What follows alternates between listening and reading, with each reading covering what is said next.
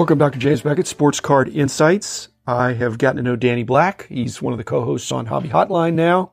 I had dinner with him and uh, several other uh, distinguished uh, Hobby Hotline people at the National uh, uh, later, uh, earlier this this year in late summer, and got to know him a little bit. We promised to be on each other's podcast, so this is his origin story.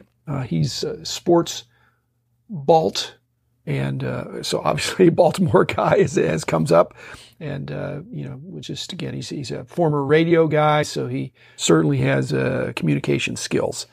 So uh, thanks, Danny, and thanks sponsors: Topps, Panini, Upper Deck, Heritage Auctions, Huggins and Scott Auctions, Mike Stadium Sports Cards, Burbank Sports Cards, COMC.com, and Beckett Media, Beckett Grading, Beckett Authentication. So. Uh, if you're interested in being interviewed for the show, uh, I think Danny and I probably mutually uh, initiated, but if you have uh, some interest in something that ought to be talked about and you want to be somebody talking about it, just uh, email me at drjamesbeckett at gmail.com. So thanks, Danny. Thanks, listeners. Here is the origin story for Danny Black. Danny, welcome to the show. You position yourself where you're helpful with people wanting your services to help them buy or sell their stuff but to do that, you had to have a hobby journey that had enough stops along the way to gain the understanding, to gain the trust of the people that you work with. So, how did you get started and how did you find yourself doing what you're doing now? And welcome to the show. First of all, thank you very much for having me. One of my friends best described me as a cross between Sy Berger and George Costanza. I think a little bit of everything along the way has definitely led to where I am now. I born into baseball. I was reading statistics before I was reading books. I remember making collages out of the American League All Star team by cutting out the sporting news pictures and trying to put all the players together. Then you get the cards to match them up because you only wanted the All Stars. If I didn't have Julio Franco, it wasn't worth it. I just built from there. When I found out you could actually go to these things called card shows, and this is probably the early to mid 90s. I started going to shows. I was able to make enough money to convince my parents to drive me to the next one. And that built for a couple of years. Back then, we were reading Beckett Magazine for all of our prices. And every show, we would adjust a little bit on the up and down arrows. But it was the junk wax and Ken Griffey era. So it was did I have 100 Ken Griffeys or did the other guy have 110 Ken Griffeys? Are you an art guy or a numbers guy? Are you very visual or very analytical? I've learned to be a little bit of both. I don't think naturally I'm good at either one. I think I've been around really smart people that I've learned from. And I think my biggest strength is maybe to be a sponge. But later in life, I actually worked at an art gallery and I married an artist. So I was given a perspective on that I now appreciate in the card world that I didn't originally. I think originally I was more of a sports fan numbers game to me. Still to this day have that very part of my business. If I'm helping out a client or a company, it's very analytical.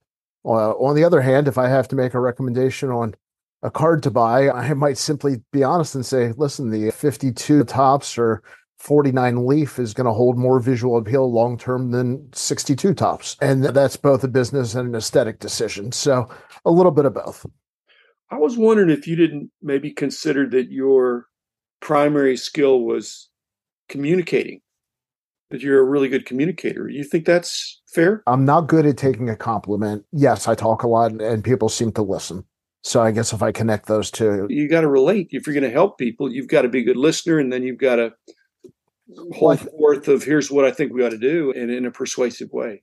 I think we're all humbled at a point in life. I worked in Major League Baseball. When I left, I got a job to help support my family, my children, and uh, I was nothing's more important than that. It was a fantastic opportunity and it gave me a position to understand business for a lot of years and to learn that side of the world. But ultimately, it was still sales, it was still communication, it was still networking. My mother's an entrepreneur by nature. Networking for us was dinner table conversation. So I parlayed that into high school radio and TV and have done radio in Baltimore. And I love being a part of Hobby Hotline just to be able to talk you're years away. Were you completely aware where you turned the sports business and the hobby business into a side gig, or were you away enough that you really appreciated it when you jumped back in more full time?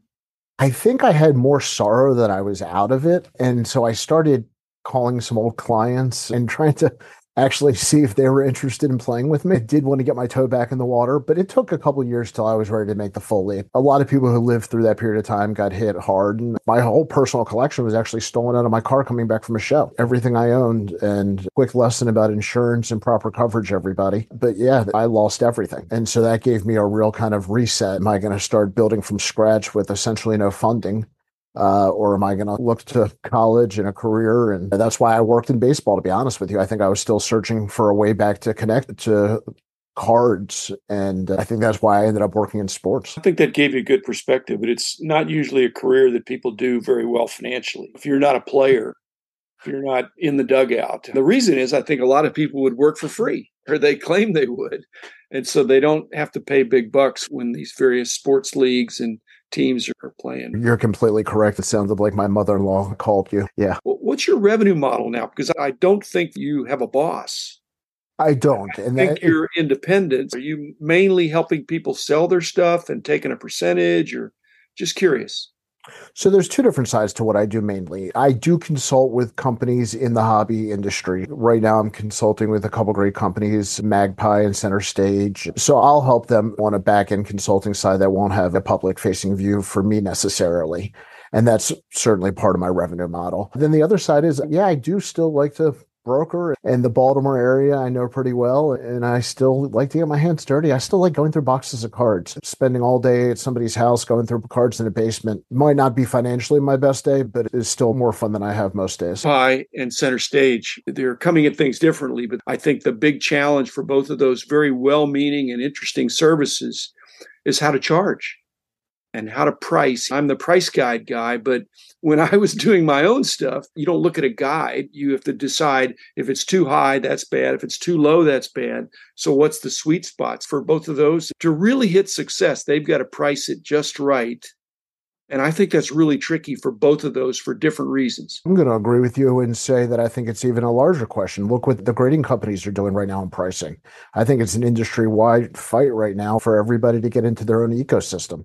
I think everybody wants loyal base. Everybody's trying to attract the data and the numbers and the users because I think everybody's going to flock to their own team at some point and you're going to have your collection somewhere with somebody. And I think everybody wants those users. PSA and SGC and BGS are all dropping their prices and turnaround times are getting better because they want a loyal base. They don't want people sending their cards to three or four companies. All along, Danny, I've been thinking that the vaults that everybody's starting, that's their lost leader to get them in. But now with the decrease in grading, it's inconceivable to me that grading could be the lost leader because yeah. once they grade the card, it's there on premises. And if it's a big card, they could leave it there and that larger entity could try to help you sell it. But does that cut you out of it? I thought you had the stuff. Well, what in the vault? You're advising what they should do with my consulting and the companies I'm working with, they each asked me to do separate roles. With one of the companies, I'm playing much more of a hobby card knowledge role, specifically on vintage cards and just adding some knowledge to a great technical team. The other situation, I'm more of a marketing to the hobby and communication side. So I can play different roles in different consulting positions.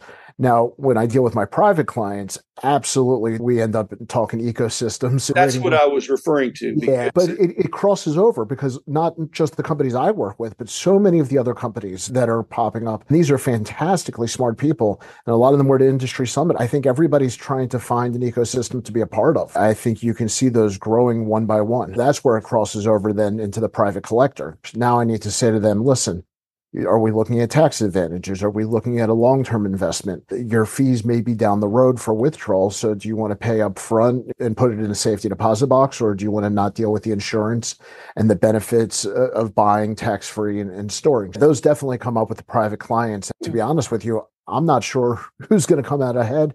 And I've told a lot of clients to hold off making that decision because they're being built so fast and things are changing so fast. I don't know that I want to ship everything to one team just yet. In the vault, it's almost at the point where they'll pay you to put it in the vault. they'll yeah. pay you to keep it there and they'll pay you out if you want to sell it. But if you want your card back, good luck. I'm sure they'll give it back, but that's where the fees will kick in. You're going to say, wait a minute. To me, that's the fine print there. And it's their prerogative because it's got to make sense for each of the entities. They'll probably do it a little bit differently. Everybody's got a vault now. Better than I would. Just insuring that many cards, uh, their overhead it, and their churn rate at this point, early in the vault process, is going to be very high. So I think at this point, they're just trying to gather as many cards as possible, like you said, because once they're in the vault, you know, we got them, baby. Yeah, uh, the vault is locked. Yeah, it's like a safety deposit box. Yeah, right. I don't want to make this a commercial about Magpie, but they have a really interesting service. But the impression I've gotten, I don't think their problem is marketing to the hobby. I think they have a non-hobby service, a service to non-hobbyists who are lost and need somebody to walk them through it. They're helping get cards back to, into the various ecosystems. One of the neat things about Magpie is over the last year, and before I went to work with them, I've been following them for a while. They've actually found a niche in the hobby working with dealers. They've now pivoted almost to a full dealer package where they can manage an entire inventory with real time prices. But the model grows, and this is really what I think the secret sauce is. Nobody's tracking data of in person sales. Right now, all the data that's tracked are online sales. So if you do have a collaborative network of different dealers and you're able to get offline pricing, it's a huge benefit. And then you can mix in your CRM and POS and still track the collections. Now, the white glove service for the individual collector who wants their collection managed, that can still happen. But a lot of those tools, and you talked about this earlier, are still analytics or ways to push it through all the platforms. And that's starting to resonate within the hobby. Reminding me of back in the day, most sales were not on eBay, obviously mm-hmm. in the 80s and even in the 90s. And as we were gathering price data, it was all you know, not necessarily B2B or B2C, but it was just two people at a private transaction that we observed or heard about or verified. Mail order, card show, card shop, who knows? Still a lot of transactions back then. Not with as many zeros as now. And there's not uh, the social media, there's just a lot of bragging and flexing when something is sold, not just from the big auction houses, but anybody, they're going to shout from the rooftops. Yeah, I remember flexing Todd Van Poppel. Things have definitely changed a couple dollars. It had a couple zeros, except that Todd Van Poppel, he just didn't quite make it, but he looked like he was going to be a great pitcher. It's a fine line between the best and the almosts. I'll still take Brien Taylor in the ring or on the mound. How's that one? the pre injury Brien Taylor was pretty amazing. Yeah. And lefty that helps. That's why I say he got hurt at punching somebody. That's why I said I'll take him in the ring or on the mound. I don't want to take him in the ring because probably got a wounded wing eh, for that too. If anybody's in the hobby or works in the hobby, I help people in the hobby. So if you're looking to help your business, I help people who do media and communications, do podcasts. That's what I do. Don't be afraid to call me. First hour free, or do you take on a project? Do you make a proposal? Do you take a percentage? How do you agreeably work with people? A lot of people could use your help. You've got some really interesting, great experience. I am very blessed to have the ability to choose smart, interesting projects.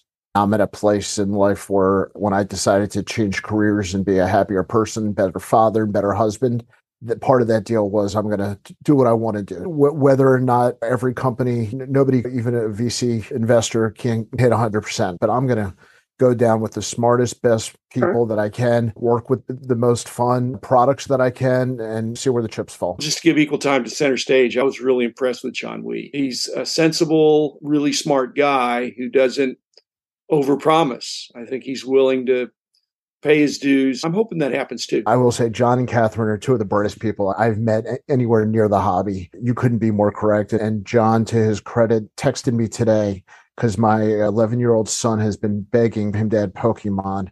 And I hear that will be coming in the future. So I made my 11 year old son's day by breaking that news to him.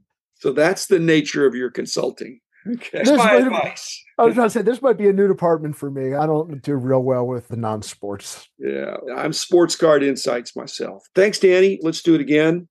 And uh, thanks, listeners. We'll be back again tomorrow with another episode.